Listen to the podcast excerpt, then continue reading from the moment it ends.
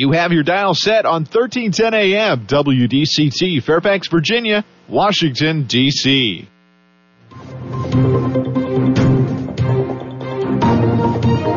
워싱턴과 미국 그리고 세계의 흐름을 짚어보는 라디오 워싱턴의 시사 토크쇼 워싱턴 전망대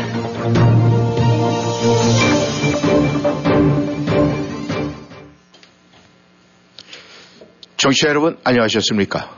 오늘은 1월 12일 목요일입니다. 워싱턴 전망대 시작하겠습니다. 오늘 아침은 촉촉히 비가 내리고 있는데 흡사 봄비 같은 그런 느낌을 받고 있습니다. 우여곡절 끝에 이 미국 정계 특히 국회에서는 하원 의장을 선출한 공화당이 원 구성에 들어가면서 대중 대북 강경파들을 하원 군사 외교 위원장으로 정했다는 소식이 전해지고 있습니다.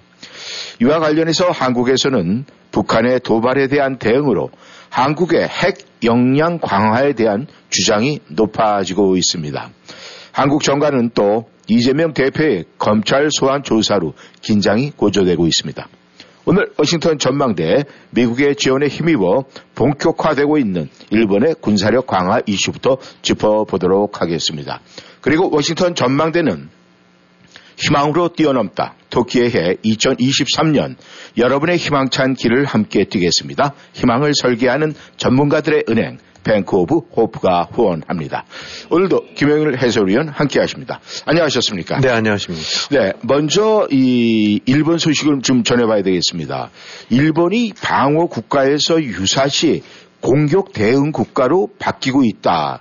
이래서 이 국방비 그 예산도 굉장히 지금 아, 높여 잡고 있고 또 추가로 여러 가지 본격적인 이 공격형 이런 준비를 하고 있다는 소식이 있는데 일본이 이 방어국가에서 공격 대응 국가로 바뀌고 있다면은 저희가 이 아시아에 뭔가 이 군사적 국방력이 지형이 좀 바뀔 것 같은데 이 문제에 대해서 어떻게 생각을 하십니까? 네, 이제 이제까지는 흔히 말하는 이제 방어, 뭐 전수방위, 전수방어 해갖고, 어, 이제 2차 대전 이후에, 어, 일본의 어떤 대외 공격 쪽이 아닌 단순하게 국가 뭐 자기네 영토를 수원되거나 이런 정도 선에서 군사력의 어떤 용도 내지 목적이 한정이 돼 있었더랬죠.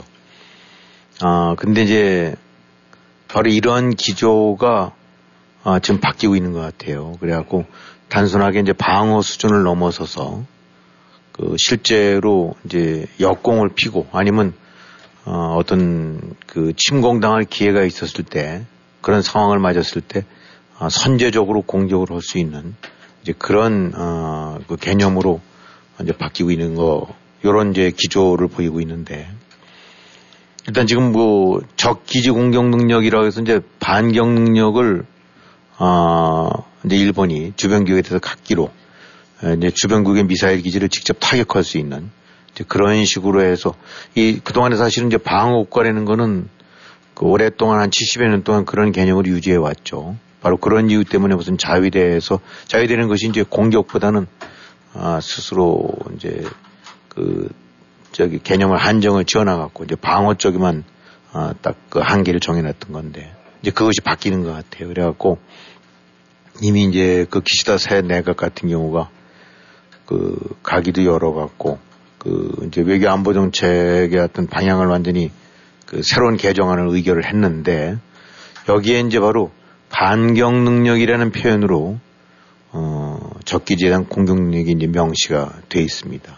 그러니까 이 공격을 막기 위한 필요한 최소한의 자유 조치로 그 상대 국가 영역에 유효한 반격을 하는 것이 가능하다 이런 식으로 했으니까 어떤 아까 말씀드린 대로 이제 태평양 전쟁 2차 대전에서 패전 후에 방어 쪽에만 딱 한정졌던 이제 일본의 군사력 어, 운영이 이제는 거꾸로 치고 나갈 수가 있다. 아, 이렇게 해서 이제 완전히 바뀐 거니까. 어, 이제 이, 이 부분이 과연 이제 앞으로 어느 정도 선까지 확장되고, 어, 증강되고, 그 다음에 이, 이제 영역을 뻗쳐나가게 됐지. 어, 이제 하나의 새로운 큰 전환점을 맞았다고 봐야 되겠죠. 예. 네. 근데 그 일본의 군사력 강화가 그 움직임이 어느 정도의 차이가 있기 때문에 이 세계 여러 나라에서 주목을 하고 있는 이유인지 좀 어느 정도 강한 움직임이 지금 감지되고 있습니까? 네, 이제 돈이라는 거를 뭐 이게 지금 이제 자위대라고 하긴 하지만 사실은 그 해군력이라든가 공군력 이런 데 있어서는 그 엄청난 어 그 그런 힘을 가지고 있죠. 과거 뭐 2차 대전 때 보게 되고 나면 사실 일본의 군사력이라는 것이 참 엄청났었던 거라고 봐야 될, 저 봐야 될 수밖에 없습니다. 그 네. 지금 뭐 중국이 이제 항모를 두 척 정도 가지고 있고 뭐 이렇게 대체를 한다라고 하는데 그 당시 미국과 맞서 갖고 항모를 몇 척씩 가지면서 어 그야말로 이 그냥 태평양에서 마지막 대회전을 벌였던 나라가 다른 나라 아니라 바로 일본이거든요. 네. 지금 이제 국방 예산 같은 경우를 어차피 이제 돈을 갖고 숫자 또 숫자를 갖고 따져볼 수밖에 없는데 네. 미국이 이제 연간 한 8천억 달러 정도 쓴다고 낸다고 하면 이제 미, 저 일본 같은 경우가 한 500억 달러 정도 선에서 어, 이러니까 지금 그, 고, 이제 미국 다음에 중국이 이제 3천억 달러 가까이 쓰고 있거든요. 네. 어, 그러니까 그 다음에 나머지 그 다음이 이제 인도인데 음. 700몇억 달러, 700억 달러 정도 되는데 한국 같은 경우도 어, 500억 달러 선이니까 어, 굉장히 이제 많은 편이지만은 어, 한국과 일본이 거의 비슷해요. 음. 어, 그러니까 이제 500억 달러 선인데 네. 이제 여기서 그 대대적인 도약을 해갖고 네네. 어, 이제 거의 예, 천억 달러 선으로 어, 그걸 늘리는 것 같아요. 예. 그러니까 이렇게 된다 그러면 곧장 그 세계 3위로 될 수 있겠죠. 네. 그러니까 뭐 기본 지금 가지고 있는 군사력도 뭐 막강한 방어력을 갖고 있긴 하지만 예, 예. 어, 특히 이제 여기서 미국이 일본 같은 경우가 지금 대략 한 1%쯤 GDP에서 한 1%쯤 되는 선에서 그 국방비를 지출하고 있었던 거를 예. 어, 이제 2%로 2027년도 정도니까 이제 한 4년 정도 뒤 안에까지 어, 급격히 늘려갖고 어, 2% 수준으로까지 증액을 한다. 네. 아, 그러니까 미국이 항상 이제 나토 국가에서 요구했던 수준이 2% 이상인데 네네. 어떤 면으로 봐서 일본이 공짜 안보를 해왔더랬죠. 한국 같은 음. 경우는 살림에 비해서 많은 돈을 국방비에 쏟고 있는데 네. 일본은 이제 그런 측면에서 이제 미국의 어떤 그 방어력 이런 부분들을 많이 의존하면서 네. 그래왔었는데 이제 이렇게 돈을 더블로 써가면서 음. 아 9위권 내지 10위권에 있었던 그 국방비 규모가 네. 세계 3위로 음. 뭐 러시아보다도 많고 네. 아, 이런 정도로 되니까 뭐 일본의 첨단 기술 뭐 우리가 지금 뭐 삼성전자 이런 것들 때문에 네. 에, 잠깐 이제 되게 착각할 수 있지만은 음. 어, 일본의 그 IT라든가 어떤 포괄적인 군사 기술, 첨단 기술은 뭐 음. 세계 최고 수준 아니겠습니까? 그렇죠. 그런 기술력이 뒷받침되고 또 뭐 일본의 경, 경제대국 이런 거 더 말할 나위가 없는데 네. 여기서 이제 방어 국가에서 공격형 국가로 전환하면서 이렇게 그 막대한 이제 돈을 쏟아붓게 되고 나면 그야말로 공수양면에서 아, 최고의 또 다른 하나의 아, 이 이제 중국에 이어가는 아, 이제 군사국가가 태어나는 건데 실제로 이제 돈을 이렇게 쓰고 그 다음에 이제 특히 공격력 측면에서 이제 미국의 장거리 미사일들, 순항 미사일 이런 네. 것들, 뭐 토마호크라든가 이런 것들을 수백 발을 이제 구입을 해서 음. 배치를 하고 네. 뭐 그런 공대함, 지대함, 뭐 공대공 이런 식으로 해서 이제 엄청난 아 이 탄도 미사일 같은 것들을 배치를 해서 그다음에 이제 극초음속 미사일 같은 경우도 개발한다라고 그러고 네. 그래서 뭐 한 2030년께는 아 요거를 이제 배치를 한다는데 이런 그 극초음속 미사일 같은 경우는 뭐 시속이면 몇천 킬로 한 5, 6천 킬로 넘어가니까 음. 그야말로 이제 방어가 네. 아, 어려운 현 체계로서는 어렵다라고 하는데 이런 식의 이제 아, 물량을 투입을 하게 되고 나면은 아, 지금까지는 뭐 지금 이제 아시다시피 중국 같은 경우가 엄청난 군비 증강을 하고 있는데 네. 뭐 해군 배 뭐 톤수라든가 척수 같은 경우는 이제 미국을 넘어섰다라고 보기는데 어, 그런 측면에서 이제 일본이 많이 뒤진 것 같긴 하지만 이렇게 대대적인 투자로 들어가게 되고 나면은 네. 아, 절대로 이제 중국의 기술력이라든가 자본력 음. 뭐 어떤 경제 백업 이런 걸 감안해서 따져봤을 때 뭐 절대로 중국이 그 가볍게 볼 수 없는 이제 막강한 군사 강국이 태어나는 거죠. 네. 어, 예. 사실 이제 이렇게 됐을 경우 동부 같은 경우는 어, 뭐 이렇게 저기 병력수 같은 경우가 또 전부는 아니지만 음. 하게 되고 나면 북한 같은 경우 지금 3, 3위권이라고 하던데 예. 아, 중국 뭐 이런 데와 더불어서 이 지금 중국, 한국, 그 다음에 아, 일본, 음. 뭐 북한, 예, 예. 그야말로 세계 최강, 최강의 군사 그, 그력에 속하는 나라들이 이제 아까 원에 글로 음. 오밀조밀하게 모여 있는 거죠. 그러니까 음. 아, 그런 측면으로 봐서는 이제 그 새로운 이 동북아 쪽이 아, 중대한 변화, 음. 군사력 측면에서 아, 이제 변화를 맛게 될 수 있는 이제 그런 기점이 되고 있다라고 봐야 될 것 같습니다. 네. 이 중국의 변화에 대해서 지금 김 의원님께서 말씀을 하셨지만 이 일본과 이 대한민국은 어떻게 보면 이제 이웃 사촌 바로 이웃 나라이기 때문에 이 협조가 지금 잘 이루어져야 되는데 에, 사실 또 이 한국과의 관계는 그 역사적인 여러 가지 문제로 인해서 참 그렇게 골이 깊다 이렇게 표현할 수가 있는데 지금 세계 정세로 봤을 땐 중국이 북한과 어떤 연결돼서 힘을 합해진다면은 이 한국도 일본과의 관계를 그냥 무시하고 넘어갈 수는 없는 그런 상황인데 네. 이 일본의 이 같은 움직임에, 대, 어, 움직임에 대해서 또 미국이라든가 이 주변국의 반응 그리고 또 입장은 지금 어떻게 표명이 되고 있습니까?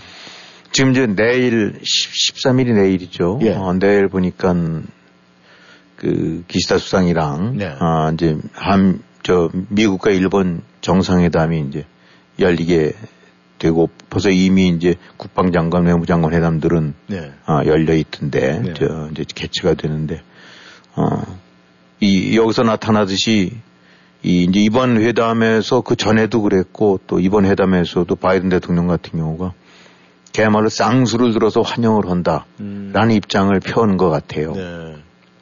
그러니까 소위 일본의 재무장, 아, 군사 측면에서 대대적인 증강에 관해서 미국은 그야말로 어, 잘하고 있다고 그다음에 적극 지원과 후원을 아끼지 않은 입장입니다. 음.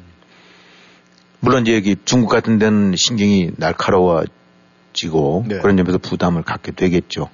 아, 실제로 이제 그것에 관해서 걸고 넘어지고도 있기도 하고 그러나 이제 이렇게 일본이 안보 정책의 큰 방향, 틀을 그 방어 국가에서 공격 국가로 바꾸고 그다음에 그에 걸맞는 아뭐 이 안팎의 무장 그 공군력 그다음에 미사일력 그다음에 해군력 이런 데서 그 막강하게 해나가는 거에 관해서 이제 미국은 어 그야말로 아주 최고의 우호 내지 후원 그 같이 이제 동맹 국가로서 예. 이제 어차피 지금 미국 입장에서는 그 인도 태평양 지역에서 중국이 지금 최대의 위협 세력으로 간주해 갖고 네. 중국을 봉쇄하고 있는 것을 국시로 저, 저 다름없이 삼고 있는 거 아닙니까? 음. 거기에 있어서 이제 일본의 역할은 크죠. 어, 동북아에서 이제 미국과 같이 보조를 맞춘 데 있어서 어, 가장 일본에 대한 의존도 내지 일본에 대한 일본과 이 동맹이 절대적으로 기묘한 상태인데 네. 이 시점에서 이제 일본이 이런 재무장을 해가면서 미국의 부담을 덜어주는 것과 동시에 막강한 그 어떤 얼라이언스가 형성되고 나면은 어, 중국에 대한 대응이나 이런 부분 또 북한 핵이라든가를 포함해서 네. 거기에 있어서 가장 믿을 만한 이제 그 보조 내지 공동 보조가 되는 거니까 지금 나오고 있는 거 보게 되고 나면은 어뭐 폭넓게 전폭적으로 그다음에 또 바이든 대통령 같은 경우는 그렇게 이제 표현을 쓸지 모르겠습니다만 실제로 나오는 거 보면 쌍수를 들어서 우리는 어, 일본의 그런 변화와 노력을 지지한다라고 음. 하는 거니까 네. 아, 특히 이제 두 나라 간에 이렇게 하는 걸 보게 되고 나면은 뭐 물론 한미 동맹도 뭐 그야말로 혈의 동맹이 된다 하지만 사실 지난 문재인 정권 때 보게 되고 나면 음. 미국 입장에서는 이게 지금 한국을 동맹으로 봐야 되는지 음. 저 좀 딴짓거리 하고 있는 건지에 관한 의구심들이 엄청나게 많았지 않습니까? 그렇죠. 어, 그런 행태들을 벌여왔었고 네. 중국 쳐다보고 북한에서 그 완전히 그 반노예처럼 거기 이제 질질 맺었었는데 그런 와중 속에서 일본과 미국은 에, 외형적으로 봐서는 똑같이 뭐 방위조약에 의해서 같이 움직인다고 하지만 네. 실적으로는 많은 차이를 보이고 있다고 봐야 될 것 같아요. 네. 그러니까 같은 동맹이지만 그 한미 동맹과 이저 일미 동맹 그 미국과 일본과의 동맹은 격이 다르다라고 할 만큼 음. 양적으로도 그렇고 질적으로도 그렇고. 네. 뭐 우리 같은 경우 그 사드 하나 때문에 온갖 쇼들을 다 부렸지 않습니까? 그렇죠. 그거 배치 안 하려고 배치한 걸 갖고 그 세상에 자기 나라에 배치한 국 정부가 결정해서 온 거를 그거에 대한 보급을 차단해 갖고 동네 동네 사람들이 바리케이트 치고 네. 거기서 검문선으로 톡이 되거나 군이 들어가지를 못하는 그런 해괴망측한 일이 음. 문재인 정권 하에서 벌어졌는데 네. 일본 같은 경우 보게 되고 나면 뭐 간단하게 해서 그냥 항모들 그 함재기들 공격 저 연습하고 네. 그저 그런 타격 연습하는 그런 활주로 같은 거 만들어주기 위해서 음. 일본이 섬 하나 사갖고 네. 뭐 있어서 딱 그런 용도에 맞는 거를 음. 깔아준다든가 네. 뭐 그 다음에 지금 나오고 있는 거 보면 대만 문제에 관해서 북한핵 문제에 관해서 태평양 어, 이 전체적인 그 인도 태평양 운영 문제에 관해서 네. 심지어는 우주 우주 영역에까지 네. 아, 일본과 미국은 보게 되거나 하면 그야말로 그냥 아삼육이에요. 찰떡궁합이고 음. 네. 아, 물론 그로 인해서 여러 가지 아, 또 마이너스 요인도 생길 수 있긴 하지만 일본 같은 경우는 아주 그 점에서는 확실하게 미국과 아, 괴를 갖춰하면서 음. 어, 중국과 북한 혹은 러시아에 대한 세력에 대한 확고한 견제에서 보조자 역할을 하고 있는. 네. 음. 또뭐 단순하게 미국과 뿐만 아니라 일본, 일본과 영국, 네. 또뭐 호주 그런 오커스라든가 엔저스든가 이런 식의 태평양 세력들과 음. 더불어서 그 군사훈련, 군사 같이 합동훈련, 음. 그 상호 방문, 그 다음에 군사정보 교류 이런 거 보니까 완전히 대항 국가로서 음. 아, 한국이 그냥 쪼그라들어갔고 경제력은 어쩔지 모르겠지만 군사나 이런 측면으로 봐서는 완전히 외톨이 내지 그 뭐 이런 식으로 해서 머물러 있어 겨우 이제 한미동맹 하나를 구축하고 있는 데 반해서 네. 아 일본은 그 운영 범위 그 다음에 이 전체적으로 그 커버리지나 이런 부분들이 그 비교가 안 될 정도로 네. 그러니까 이제 그 일환 속에서 어 어떻게 보면 이제 군사력 증강이라는 실질적인 네. 이제 그런 거 예, 그 바탕을 토대로 해갖고 이제 뒷받침해서 이제 더 실질적인 게 돼가는 거니까. 음. 그야말로 단순하게 뱀의 척, 뭐 미사일 몇 개, 몇기더 사들이고 네네. 이런 측면이 아니라 아, 가히 정말 미국과 더불어서 그 태평양 쪽에서는 어, 같이 뭔가를 도모해 간다라는 네. 정도의 격으로 봐야 되겠죠. 네. 절대로 어, 이 간단한 일은 아니 아니죠. 이거는. 네. 이 김 의원께서도 말씀을 하셨지만은 지금 이 동북아시아에 뭐 중국이라든가 뭐 일본, 한국, 북한, 뭐 대만 이렇게 해서 이 군사 강국들이 이제 이렇게 딱 거기 모여 있다 이렇게 말씀을 하셨는데 그렇게 군사 강국들이 모여 있는 반면에 또 반대로 생각을 하면은 그러면은 이 지역이 이 지구의 큰 최대의 화약고가 될 수도 있는 가능성이 있지 않습니까? 그렇다고 봐야 되겠죠. 예. 그건 뭐이 지금 뭐 우리가 흔히 이제 뭐 중동 이번에 이제 예기치 않게 우크라이나에서 네. 어 이제 대결이 벌어졌는데 우크라이나와 한국은 뭐 비교가 안 된다고 봐야 되겠고 네. 또 대만 쪽에서 뭔가 붙는단다 그러면 미국과 일본이 당연히 가세할 거고 네. 거기 한국이 어떻게 될지 이제 봐야 되겠습니다만 네. 어, 뭐 지금 우크라이나와 러시아 같은 경우는 헤비급이랑 무슨 뭐 저 프라이급은 아닐지 모르지만은 음. 아, 그거보다 조금 더 체중이 체급이 높은 정도이긴 하지만 만약에 이, 이 동북아에서 한다 그러면 헤비도 슈퍼 헤비급들이 음. 뭐 한국도 무슨 미들급 이상은 가는 거 아닙니까? 그렇죠. 음, 북한 역시 마찬가지죠. 음. 그런 측면으로 봐서는 뭐 이 아시아 쪽 특히 동북아 쪽 부분들은 그런 군사력의 대결 시 예상될 수 있는 파장이나 음. 그 어떤 파문력 이런 것들은 영향, 그건 뭐 비교할 수도 없겠죠. 예. 네. 이 그렇다면은 이 한국이 나름대로 이제 아 좀 자기네들 우리 한국에서 어떤 국방력이라든가 이런 거 뭐 대응 방법이라든가 그 안에서 군사 강국상 안에서 이 살아남으려면은 그래도 뭔가 이좀 대응하는 그런 대처 방법들이 있어야 되는데 그 방법에 대해서는 어떻게 생각을 하십니까? 네, 이제 일본 오면 뭐 다들 경기를 일으키는 게 맞죠, 한국 사람들 같은 경우. 네. 어, 그래서 이제 어떤 식으로 대응을 해야 되느냐, 뭐 그거는 그 어떤 정치적인 관점의 차이를 가질 수도 있고 또 뭐 그건 시시비비가 서로 다른 견해를 가질 수 있다고 봐요. 네. 일본의 군사력 증강에 관해서. 네. 근데 이제 다시 옛날로 이제 문재인 정권 같은 경우 보게 되고 나면은 어, 뭐 그거를 자주로 생각하고 일본과의 대결 갈등을 어, 또 하나의 그 정치 어떤 전략으로 삼았다고 봐야 되겠죠. 네. 국가 국익이라든가 안보 현황이라든가 안보 환경보다는 일본과의 대치. 뭐 그러니까 이제 흔히 나왔던 대로 죽창 대결에서 뭐 어떻게든지 각을 세우고 등을 돌리면서 싸우면서 그 과정 속에서 선명성, 뭐 주체성 이런 거를 했었었는데 아, 뭐 그것이 정치적인 관점이 어, 이 달라서일지 모르긴 하지만은 네. 그런 행태는 보게 되고 나면 정말 유화적인 어, 세상을 모르는 자 그야말로 한심하게 짝이 없는 대응이었다고 봐야 되겠죠. 예.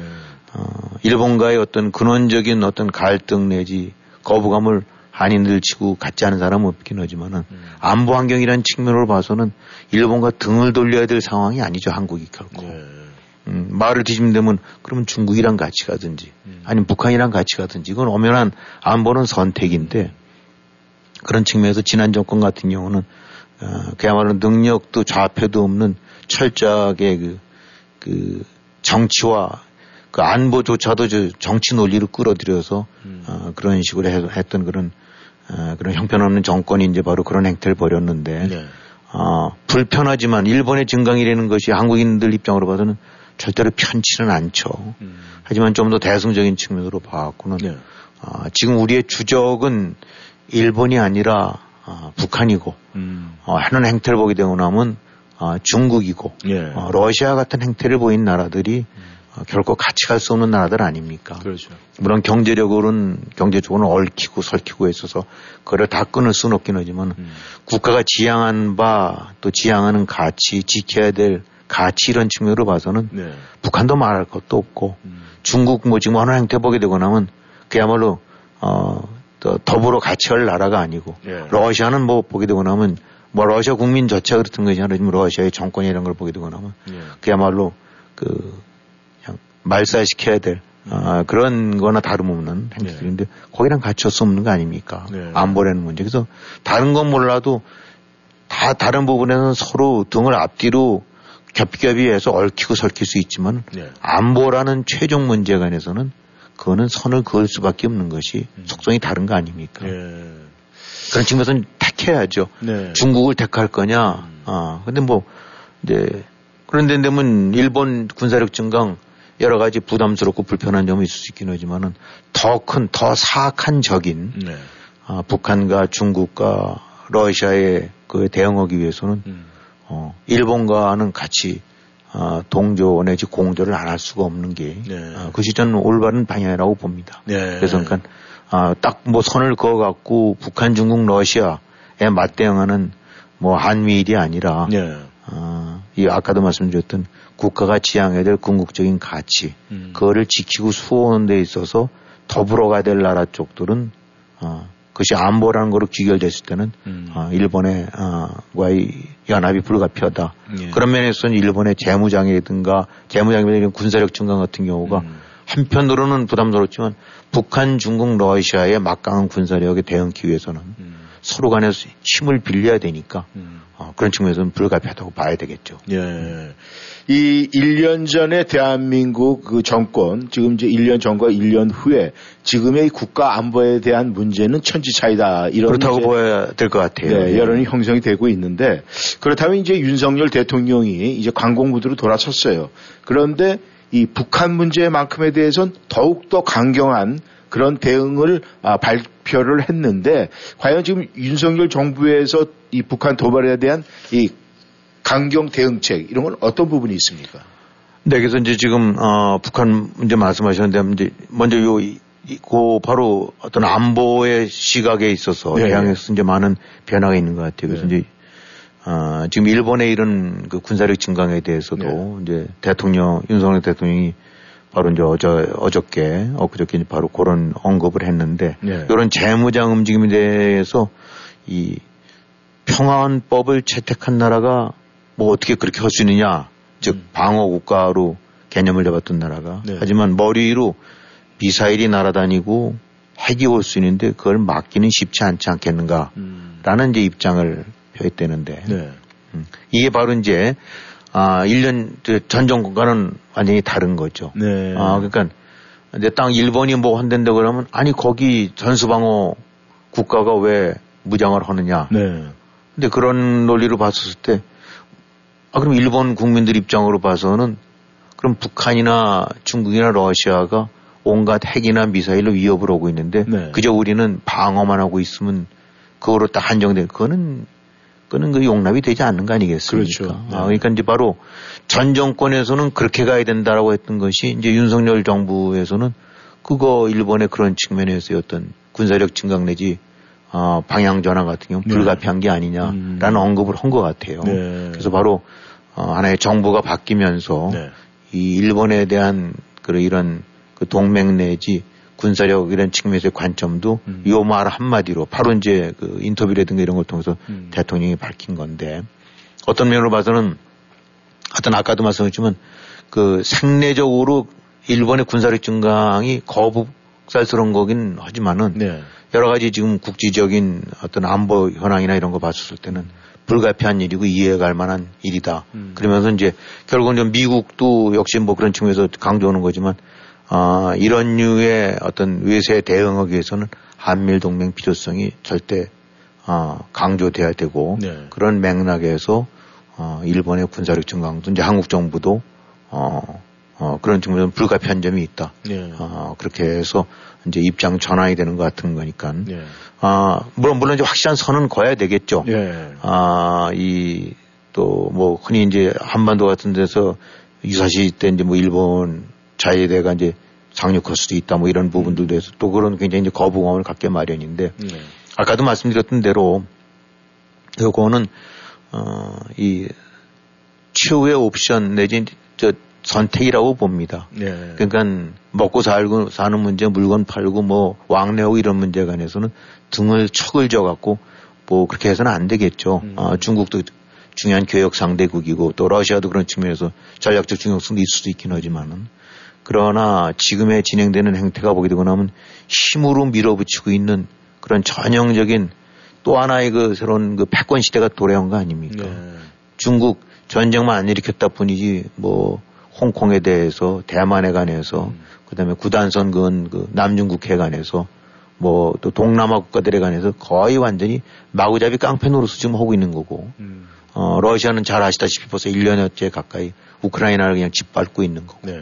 힘이 있다라고 그래서 밀어붙이고 좀 북한 같은 경우 핵을 배후로 해갖고 뭐 좀 마구잡이로 뭐 도발하고 멋대로 하는 거 아닙니까? 네. 이런 상황을 한국도 맡고 있지만 일본도 똑같이 맡고 있는데 네. 그것에 대해서 대응을 해야 되는데 결국은 누구랑 손잡고 어, 누구랑 같은 편을 잡으면서 이걸 막아야 되느냐라는 선택의 문제가 되게 되는데 네. 그렇게 됐을 땐 불가피해야 되겠죠. 음. 그러니까 어, 역시 뭐 정치적인 견해가 다를 수 있을지 모르지만 제가 보는 관점에서는 지난 정권이 택해왔던 그 일본과의 죽창 대결 같은 그런 거는 그야말로 대한민국의 아, 이런 장래나 이런 진로 같은 거를 망가뜨릴 수 있는 아주 그, 그저 파탄적인 그 잘못된 판단이었고 네. 아, 이 윤석열 정부 들어서 같은 그런 부분에 서 자- 우선 어떤 일본과의 관계에 네, 대해서는 아, 명백하게 다른 시각 내지 그 평가를 갖고 접근하는 것 같은데 그건 올바른 저는 아, 그 접근이라고 평가를 해보고 싶습니다. 네.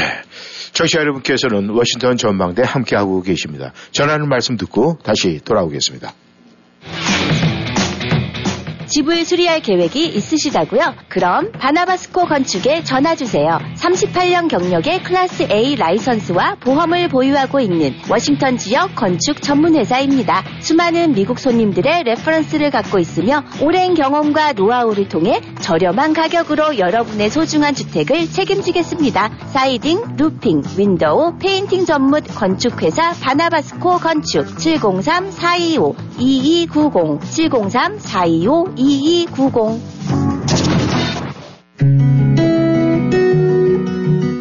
가족과 즐거움을 나누는 시간이 다시 돌아왔습니다. 그리고 최신 COVID 백신을 접종할 때가 됐습니다. 요즘처럼 추운 날씨에 자주 밀접한 실내 연말 모임을 한다면 특히 주의하셔야 합니다. 최신 백신은 중증 질환, 입원, 그리고 심각한 코비드 후유증을 예방합니다. vaccines.gov에서 최신 백신을 알아보세요. We can do this. 이 안내는 미국 보건복지부 자금으로 제공됩니다. 교통사고 후유증 치료 정확한 선택이 중요합니다. 박이섭 척추신경. 박이섭 척추신경의 박이섭 원장은 미국 최고 권위의 샌디에고 척추건강연구소가 인증한 교통사고 전문 치료 전문의입니다. 목, 허리, 어깨, 다리 등 근골격계 통증 전문 박이섭 척추신경은 보험이 없는 분들을 위한 특별 할인 서비스도 제공합니다. 원장이 직접 치료해드리는 센터빌 박이섭 척추신경 703-543-4810 543-4810 박이섭 척추신경 걱정 뚝, 안심 up. 언제나 고객과 함께하는 믿을 수 있는 이신욱 공인회계사. 이신욱 공인회계사는 조지 워싱턴 회계학 석사 및 시카고 대학 MBA를 졸업했으며 고객이 보지 못한 부분까지 챙겨드립니다. www.yicompany.com 웹사이트에 접속하셔서 편하고 안전하게 온라인 상담 및 세금 보고 의뢰해 주세요. 각종 세금 보고 및 회계 업무는 이신욱 회계사무실에서 애난데일 한국일보 2층 센터빌 스파월드 건너편 전화번호 888-737 number 1 언제 어디서나 이신욱 공인회계사 부동산 상담은 빠를수록 좋고 많이 할수록 유익합니다. 교포사회와 30년을 함께해온 태평양 부동산은 역사와 전통으로 신뢰를 만들었습니다. 주택매매, 렌트, 관리와 커머셜 거래까지 주점하시고 무엇이든 문의하세요. 특별한 거래의 기술과 전문성으로 고객에게 다가갑니다. 부동산 상담, 빠를수록 좋고 많이 할수록 유익합니다. 703-266-3828 부동산 관련 무엇이든 물어보세요. 703-266-3828 태평양 부동산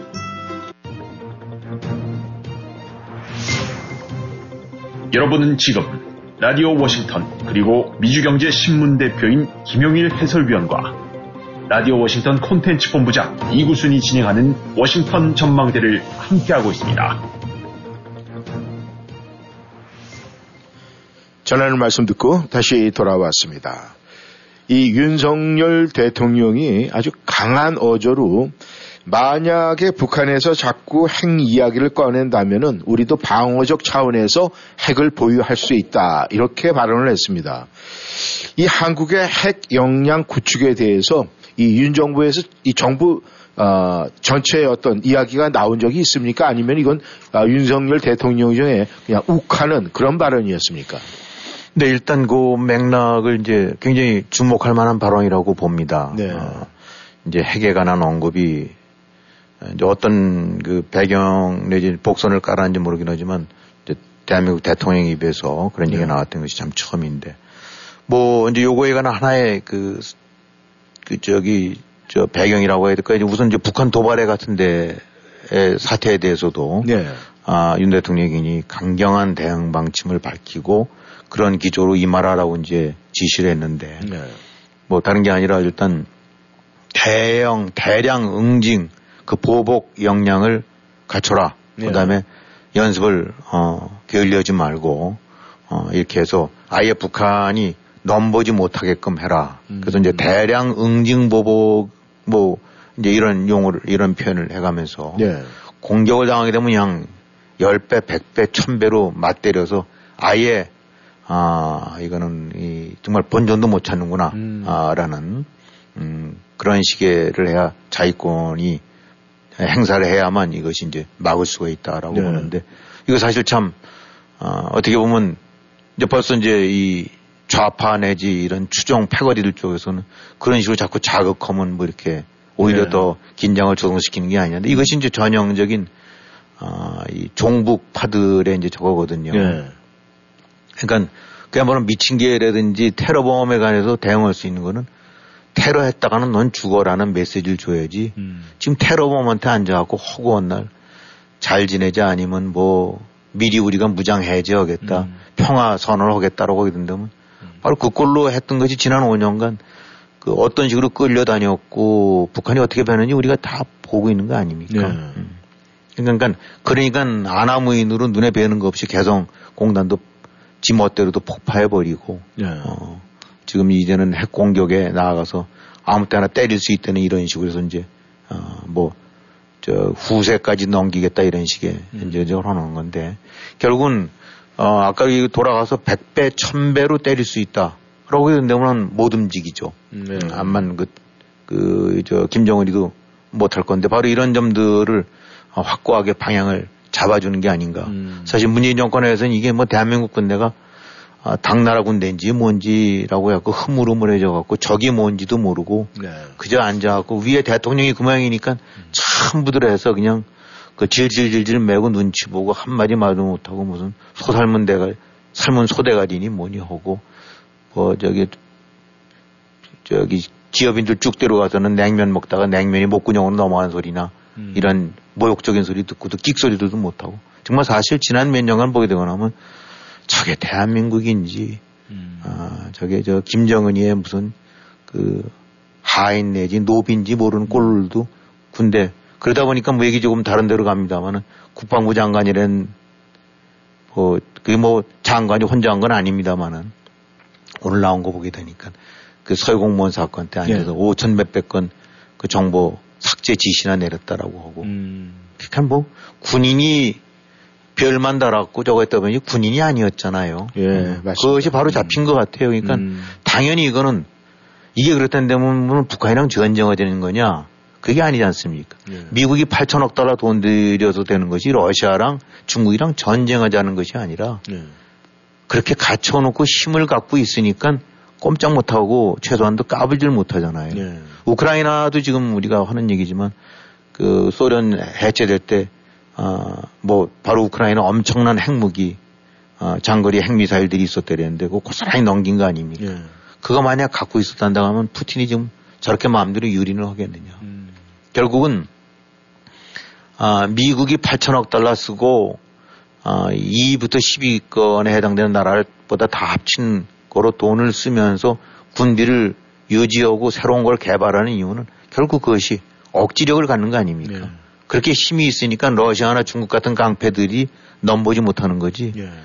지금 미국이 뭐 종이 호랑이처럼 앉아 저기 했다가는 살은 토실토실하고 어 문재인 정권처럼 했다가는 벌써 러시아 중국이 밟아도 수십 번 밟았다고 봐야 되겠죠. 네. 결국은 이런 자위권에 대한 확고한 지- 인식을 갖고 이스라엘이 어 까불기만 하게 되거나 하면 10배, 100배로 되돌려준다라는 걸 보일 때 음. 아, 감히 넘보지 못하는 건데 사실 지난 문재인 정권 때 그런 측면으로 봐갖고는 그야말로 호구 중에 호구 뭐 이런 표현이 적절한지 모르겠습니다만 진짜 그들 눈으로 봐갖고는 네. 아 그것이 바로 아, 대한민국이었는데 올바른 방향을 잡는 게 아니냐 그러니까 백배 천배로 때릴 수 있는 의지와 능력을 갖춰놓고 나면 미친 개들이 에, 넘나들지 못하는 거죠. 네. 그러면 이게 그야말로 깨갱하고 죽으니까. 음. 그렇기 때문에 이것이 전쟁을 부추기는 것이 아니라 전쟁을 피하기 위해서. 음. 러시아가 지금 미국이랑 붙을 것 같습니까? 네. 그, 그 거지같이 떼버린 군대가 음. 아, 도저히 상대가 안 될 거 아니까 감히 뭐 핵을 위협은 하긴 하지만 하면 자기네도 죽는 거 아니까 음. 아 마찬가지인데 북한에 대해서 그렇게 해야 되죠. 아유 저기 했다가는 어디 하나 강화도 한번 대번 질렀다가는 그냥 평양이 날아간다라고 생각을 하고 해야 겁을 먹는 거니까 아, 또 그런 능력을 갖춰야 되고 네. 그럴 만한 역량이 있는 거고 음. 그러니까 아, 예, 이런 측면에서 북한에 대한 그것이 강경이 아니라 제대로 이제 방향을 잡는 거로 봐야 되겠죠. 네. 그래서 이제 핵, 핵 부분도 보니까 말씀하셨던 대로 뭐 유사시 내지 이제 그런 상황을 아, 다 전제를 했지만은 네. 아, 이 필요되면 우리가 아, 한국도 네. 전술핵을 배치한다든가 또 자체 핵을 보유할 수도 있다. 이 북한 도발 수위가 점점 더 높아져서 이제 도저히 용납 못할 선이라는 선에서 네. 이런 언급을 했는데 어, 이 사실 이제까지 뭐 흔히 한반도 비핵화 속에서 한국은 그저 북한이 어떻게 했든 간에 관계없이 한국은 오로지 비핵화를 추구를 하고 음. 소위 선의로서 우리 이렇게 잘 약속 지키고 우리는 저거 하는데 니네도 해야지라는 것이 이제 그런 입장을 해왔던 거 아닙니까? 그것이 굴종적으로 또 그렇게 해왔던 건데 아, 이런 언급을 했는데 물론 여기서는 이제 아, 곧뭐 현실적으로 가능한 수단을 선택하는 것이 중요하다는 식으로 해서 이제 아, 그 남대로 말은 정리는 했습니다만은 어쨌든 간에 대한민국 대통령 입에서 필요하다면 자체적으로 핵을 보유할 수도 있다라는 그런 인식 내지 의지를 보인 거는 음. 굉장히 중요한 전환점. 이것이 현실화되기에는 뭐 물론 많은 장애들이 있다고 봐야 되겠죠. 예. 아, NTP 함부로 뭐 탈퇴해서 이제 미국과 그런 측면에서 이제 비 핵보유를 억제하는 국가들 입장으로 봐서는 어, 미국도 필두로 해갖고 억제로 하려들 거고 음. 우리가 펴준 우산 속에서 안전하니까 그 이상은 니들은 자체적으로 만들지 마라라고 할수 있긴 하지만은 예. 어, 그래도 이런 의지를 보이고 어, 북한이 저런 식으로 놔먹인 말처럼 해서 어, 핵 공갈단으로 바뀌게 되는데 한국은 그대로 앉혀서 당해야 되느냐. 음. 그 당연히 그, 그 목소리를 높이고 그야말로 뒤에서 으르렁거려야 네. 아, 북한에 대한 핵 억제도 작용이 될 거고 중국에 대해서도 음. 어, 바로 레버리지가 작용할 텐데 그동안에 한국 정부라든가 이런 것들을 봐갖고는 전혀 그런 측면으로 봐서는 아, 이 역할을 못 해왔다고 보고 언급을 못 해왔다고 보는데 이것도 올바른 방법이 아닌가, 음. 아, 올바른 방향이 아닌가 생각을 해요. 네. 아, 미국이 설령 반기지 않는다 하더라도 아, 자유적인 확고한 이런 의식을 보여줌으로 인해서 아, 결국은 이 핵 문제에 관한 어떤 그 중요성을 그 한국의 입장이 입지를 강화시킬 수가 있고 어, 북한의 저런 식의 오만 방자한 것도 지어올 수 있어야 되니까.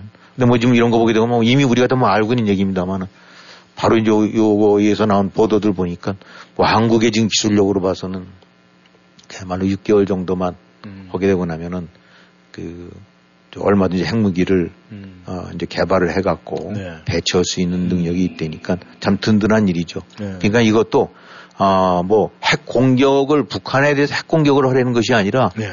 아, 북한의 저런 그 말, 그, 저기, 저, 말종 테러범 같은 그 손에 든 무기를 함부로 흔, 흔들 때, 네. 거기에 끌려다니지 않게끔 맞대응을 한다는 측면에서 한국의 대통령, 한국의 정치권들은 당연히 그렇게 해야 된다고 봅니다. 그것이 최종적으로 핵을 보유 못한다 할지라도 우리도 핵을 갖겠다라는 식의 거를 강력한 의지를 천명할 때 음. 비로소 북한 핵에 대한 억제력도 생기고 음. 중국도 더 이상 그런 점에서 방관하면서 그 뭐 그런 상황을 즐기지 못하고 어떻게 보면 미국 같은 경우도 레버지로 야 니네 북한 핵 못 먹게 되고 나면 한국과 일본 도저히 우리도 못 말려 정도로 했던 것도 그 부분도 전략적으로 가능한 거 아니겠습니까? 네, 그렇죠. 그러니까 북한에 대한 강경과 더불어서 핵보유 문제까지도 이렇게 대통령 언급한 거, 어, 저는 그야말로 쌍수를 들어서, 어, 그, 저, 지지를 할 만한, 네. 어, 그런 아주 바람직한 그, 그 올바른 선택이라고 보고 있어요. 네.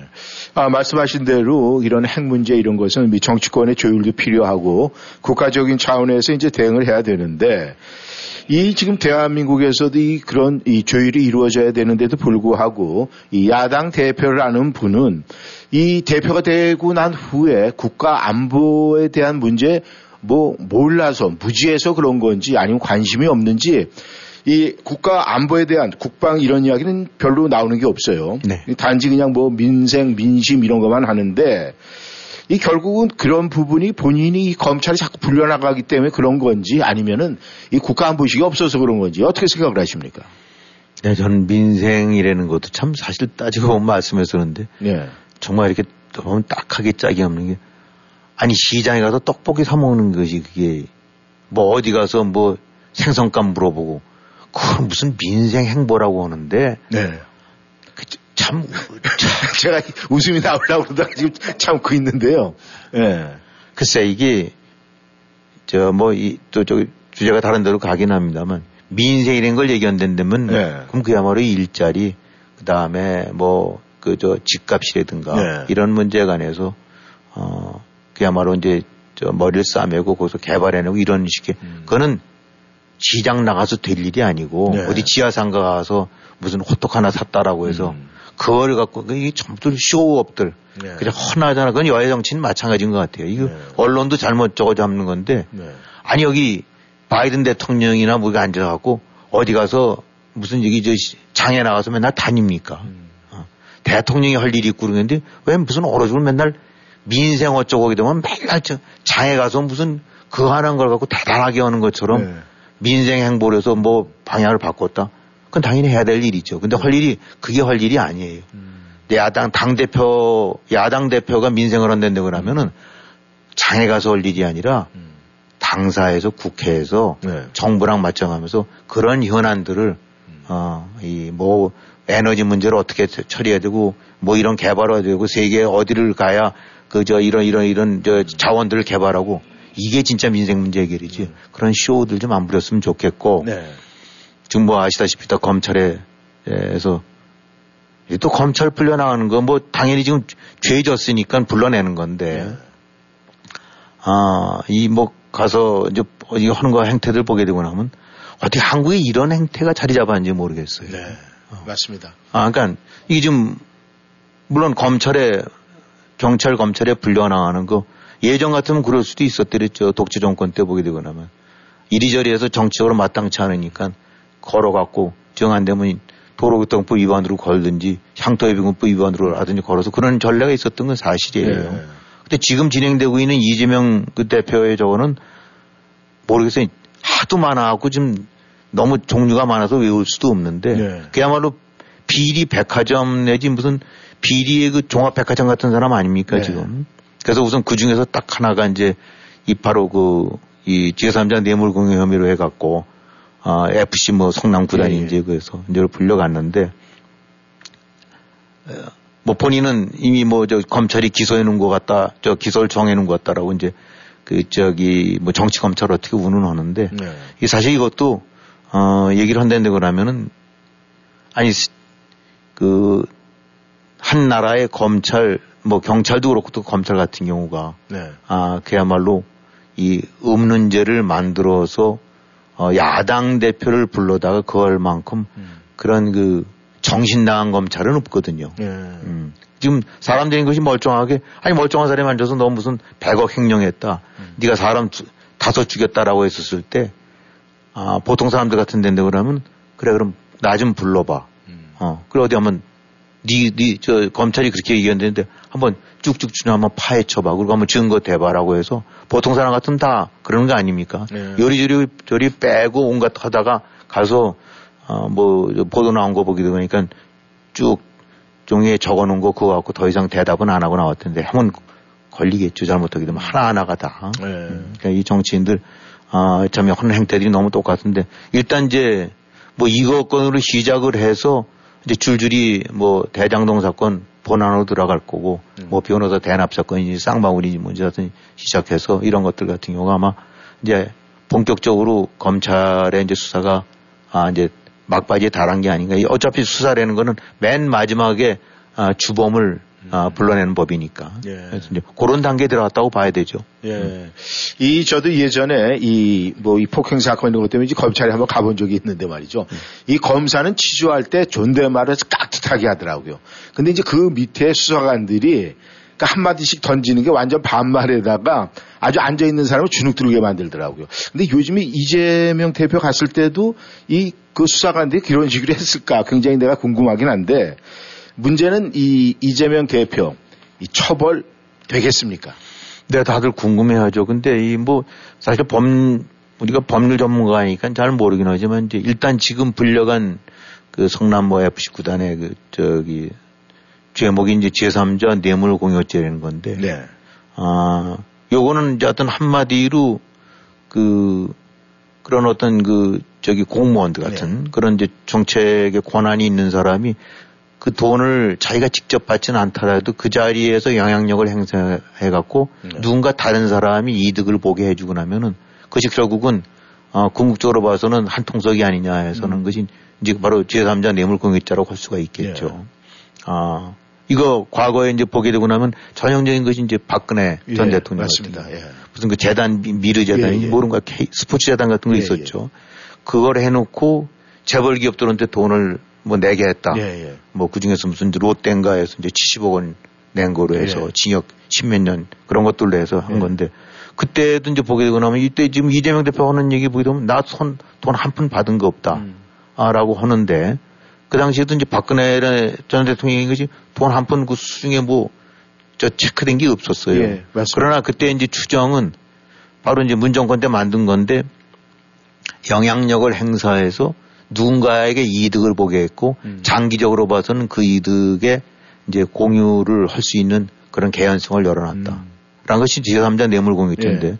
바로 이런 거랑 똑같은 보다 더 구체적인 케이스가 이제 그 정찬민이라고 국민의힘 국회의원 예, 예. 사람. 그 용인시장인가 뭐 아니 저기 곧 했었을 때 용인시장 때 예, 예. 무슨 타운하우스인지 개발하면서 땅을 이렇게 아마 시가보다 좀 싸게 했나 봐요. 그러니까 예. 자기는 손끝도 안 댔지만은 뭔가 영향력을 행사해서 누군가 이득을 보게 음. 했던. 그러면 한 푼 안 받아도. 예. 근데 지금 이거는 뭐 이 뭔가 영- 그 저기 해당되는 건설 회사 뭐 무슨 병원도 있고 차병원인가 뭐 이런 예. 것도 있는데 백화점도 있고 이런 데들에다 해갖고 돈 내라 후원금 내라 광고 형식으로 그렇게 해놓고 다소 아, 사실상 이득을 아, 주면서 예. 아, 뭔가 이그 권한을 행사했다는 부분인데 이거는 어, 제3자 뇌물공여라는 부분 그런 측면으로 봐서는 피하기가 이제 어렵지 않은가라고 해서 영장도 청구한다는 건데 뭐 당연히 영장 청구한다고 그러면은 또 뭐 지금 방탄 국회가 맞긴 하겠지만 그러니까 뭐 우리 많이 봤지 않습니까? 정치인들. 전혀 그런 잘못된 저거다 라고 난 다음에 이제 불려갔을 때도 뭐 이랬고 포토라인에 쓰게 되고 나면 성실히 임하겠다 라고 나면 또 이제 지나고 나면 국민께 죄송하다라는 것이 이제 보통 정답 아니겠습니까? 아, 그 현란한 이재명이라는 사람이 아, 지금 이런 류의 파고를 어떻게 아, 법리적인 거를 어떻게 이제 저거에서 입증을 해나갈지 모르긴 하겠지만 하여튼 이제까지 검찰에 불려가기 전까지는 현란하게 입을 놀려왔었죠. 예. 근데 아마 지금 뭐 쌍방울인가에서 그 뭐 저 또 들어온다는데 그 예. 변호사 대납 예, 예. 그 부분도 그대로 얽혀 있는 건데 이 편치가 않을 것 같아요. 어, 이제 이게 일, 일파만파로 지금 밀려오는 것들이 예. 재산자 뇌물 혐의는 이건 기초 중에 기초고 여기에 뭐 이제 본건은 대장동 사건일 거고. 예. 근데 지금 뭐 일곱 개가 수면 위로 올라와 있는 큰 제목인데 이 김성태 전 회장이 들어오게 되면은 이제 이 변호사 대납 사건 플러스 대북 송금에 대한 그렇죠. 그 돈까지 해서 아마 큰 게 하나 더 추가가 될것 같은 그런 생각이 드는데 말이죠. 아, 이제 문제는 말이죠.